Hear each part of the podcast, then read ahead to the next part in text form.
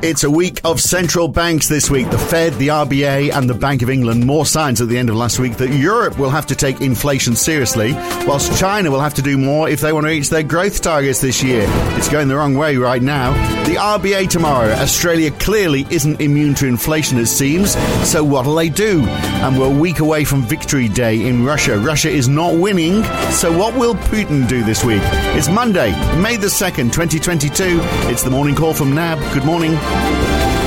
Well, a big fall in tech stocks at the end of last week. The Nasdaq lost more than 4%. The S&P 500 was down 3.6%. The Dow lost 2.8%.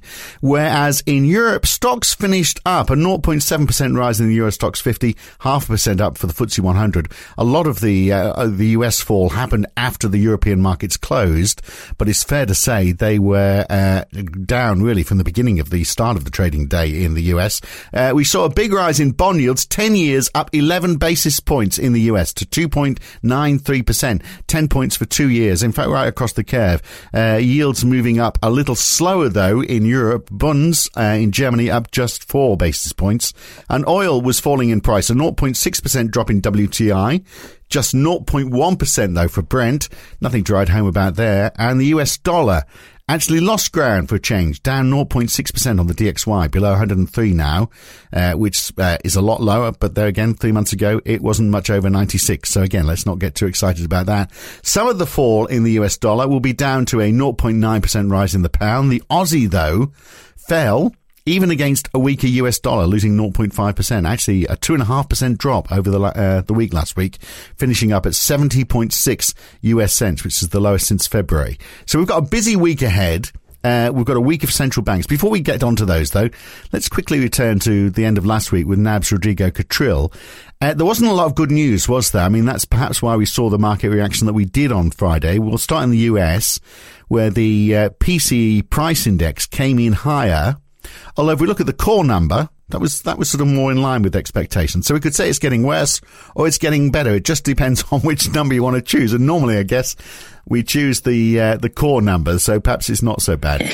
Um, morning, Phil. Yeah, so, so I suppose that there's a couple of things because in terms of the US data releases, the, the two important ones was the the PCE um, which, as you say, particularly when you look at the core reading, uh, it's up from 5.3 to 5.2 on a year-on-year basis, um, which again is playing to that narrative that there's a lot, there's a bit of a payback that will begin now uh, over coming months in terms of those re- base effects from the big spikes in inflation that we had last year. Um, so that kind of it, it gives us a little bit of a breather, if you like, in terms of these huge inflationary pressures that we're seeing uh, in the US and around the globe. Um, but I think the other kind of important data, data release in the US was the employment cost index, um, which is a, a really a, a, broader measure and, and, one of the preferred measures by the Fed uh, to look at the, the sort of the, the inflationary pressures or wage, wage pressures that, that exist in, in the US labor market. Uh, and that surprised to the upside, uh, jumping 1.4% in the quarter against against expectations of 1.1 uh, uh, mm. increase. So so that's not easing off. That's not easing off, and and that's the one that uh, we think has played a big factor in terms of the the move up in yields that we saw on Friday, which really was mm. quite a parallel shift in terms of that 10 basis point increase uh, across the curve. Uh, but importantly, it's, it's, it's, it's, it's continuing to, to, to bring forward and, and rise expectations of, of a more hawkish Fed. Um, um, mm. And to, to the point that now the market is, is playing with the idea that in June, uh, we may well see um, a 75 basis point increase in wow. the Fed funds rate. So 50 this week, 75 next month. Is that what they're thinking now? That's wow. what they're thinking. And, and that, that in itself, I think is, is, is a factor. We, we, talk about the equity market performance. Um, one of the big components of, of the decline on Friday has been the, the underwhelming uh, figures coming out from uh, Amazon as well as Apple. Um, yeah. But it, to some extent, when you read the details of Amazon's decline, it is a function of all of this. You know, they, they talk about bottlenecks, they talk about inflationary pressures increasing the input cost, uh, and they also talk about the decline in, in sales, um, which again yeah. is a I mean, only, of, only yeah, only going to make 120 billion uh, in the second second quarter. How are they going to manage? But I mean, if the um, so all of that sort of starts to make sense. Uh, but on the other side, you know, personal spending was up 1.1% month on month. That was a lot more than expected. So I'm not sure whether that is good news or bad news. I mean, if you've got supply constraints, then you could argue that is just going to be another contributor to rising inflation. Yeah, and, and the story there in terms of the, the, the personal spending is essentially a reflection of, of consumers in the US digging into their savings uh, in order mm. to to maintain the sort of expenditure patterns. So, or at least right. try to keep up with it. So. Um, so they're not buying more; they're just having to pay more for stuff. Yeah, that that kind of makes sense, doesn't it? Just yeah. on the just on on this idea of uh, fifty then seventy five. If you're racing to get to a point, why wouldn't you do the 75 first? Well, I suppose the first of all the the market is playing with a 75 uh, uh, mm. basis point hike. Uh, the, the, the the narrative coming from from the Fed has been very much, and, and from Chair Powell in particular, has been very much that you know a May 50 basis point rise uh, is is locked in essentially. Um, so uh, I think that they will deliver on what they've been saying. The question is, well, what happens beyond May and and uh, the data and the flow of the data, which at the moment continues to support this idea that there are huge inflationary pressures and particularly a labor market that is tightening. And let's not forget we get non-farm payrolls on Friday. That will be important in terms of uh, what to expect over coming months as well. But I mean, what's the expectation of how long this is all going to last? All this inflation. If we look at the Michigan consumer sentiment, it was a lot higher than the uh, uh, than the March figure, and the uh, the expectations number sixty two point five, a big rise from 54.3. I mean, I mean, it's only one survey for one part of the country, but I mean, that sort of suggests there's a collective wisdom in uh, Michigan anyway, uh, that, you know, it's a bit of a transitory period and things are going to get better. Yeah. And, and, I suppose to your point is that what we're seeing at the moment, um, is that it, it's not just a, a bringing forward of, of, of, rate hike expectations for, for the Fed, uh, but what we're seeing is, is a continued lift of, of those expectations uh, in terms of how high the terminal rate will, will be. And, and just mm. to give you a sense, you know, for February next year, the, the market is now pricing a, a Fed funds rate of 3%. So we're continuing to see that sort of lift uh, in, in, in pricing expectations. Um, which uh, at the moment that that's where the Fed will be very important in terms of what what Fed Chair Powell says this week because the market is trying to to really get a sense of okay we got the idea that you need to get to neutral very quickly. We know that neutral is somewhere around 250 but we don't know is whether the Fed has an intention of continuing to lift the cash rate beyond neutral um, and then the question is how high. That's a bit of a way to go before we see the next ECB meeting, but I tell you they're going to have to pull their finger out, aren't they, when they get uh, when they eventually meet again, because those inflation concerns are rising.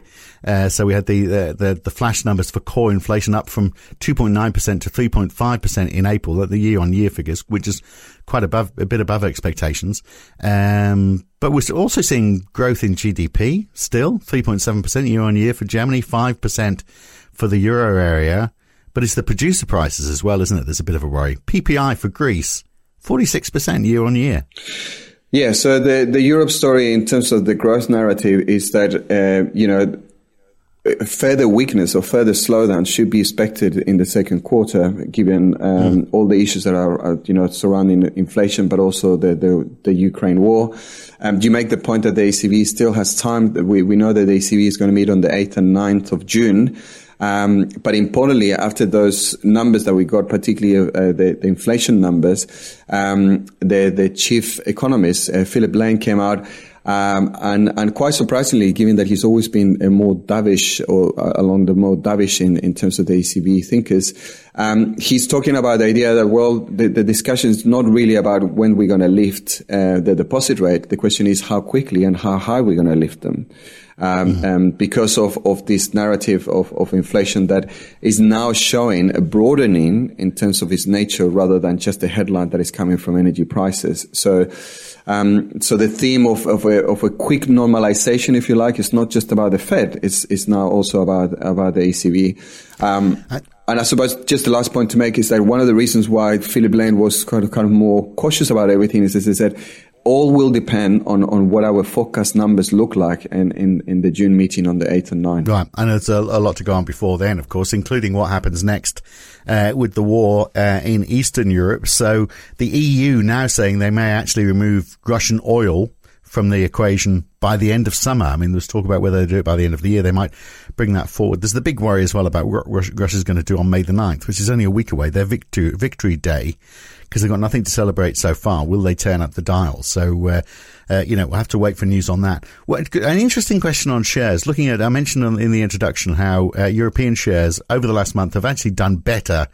uh, than uh, than US shares. The Nasdaq was down 13% in April. The DAX only lost 2.2%.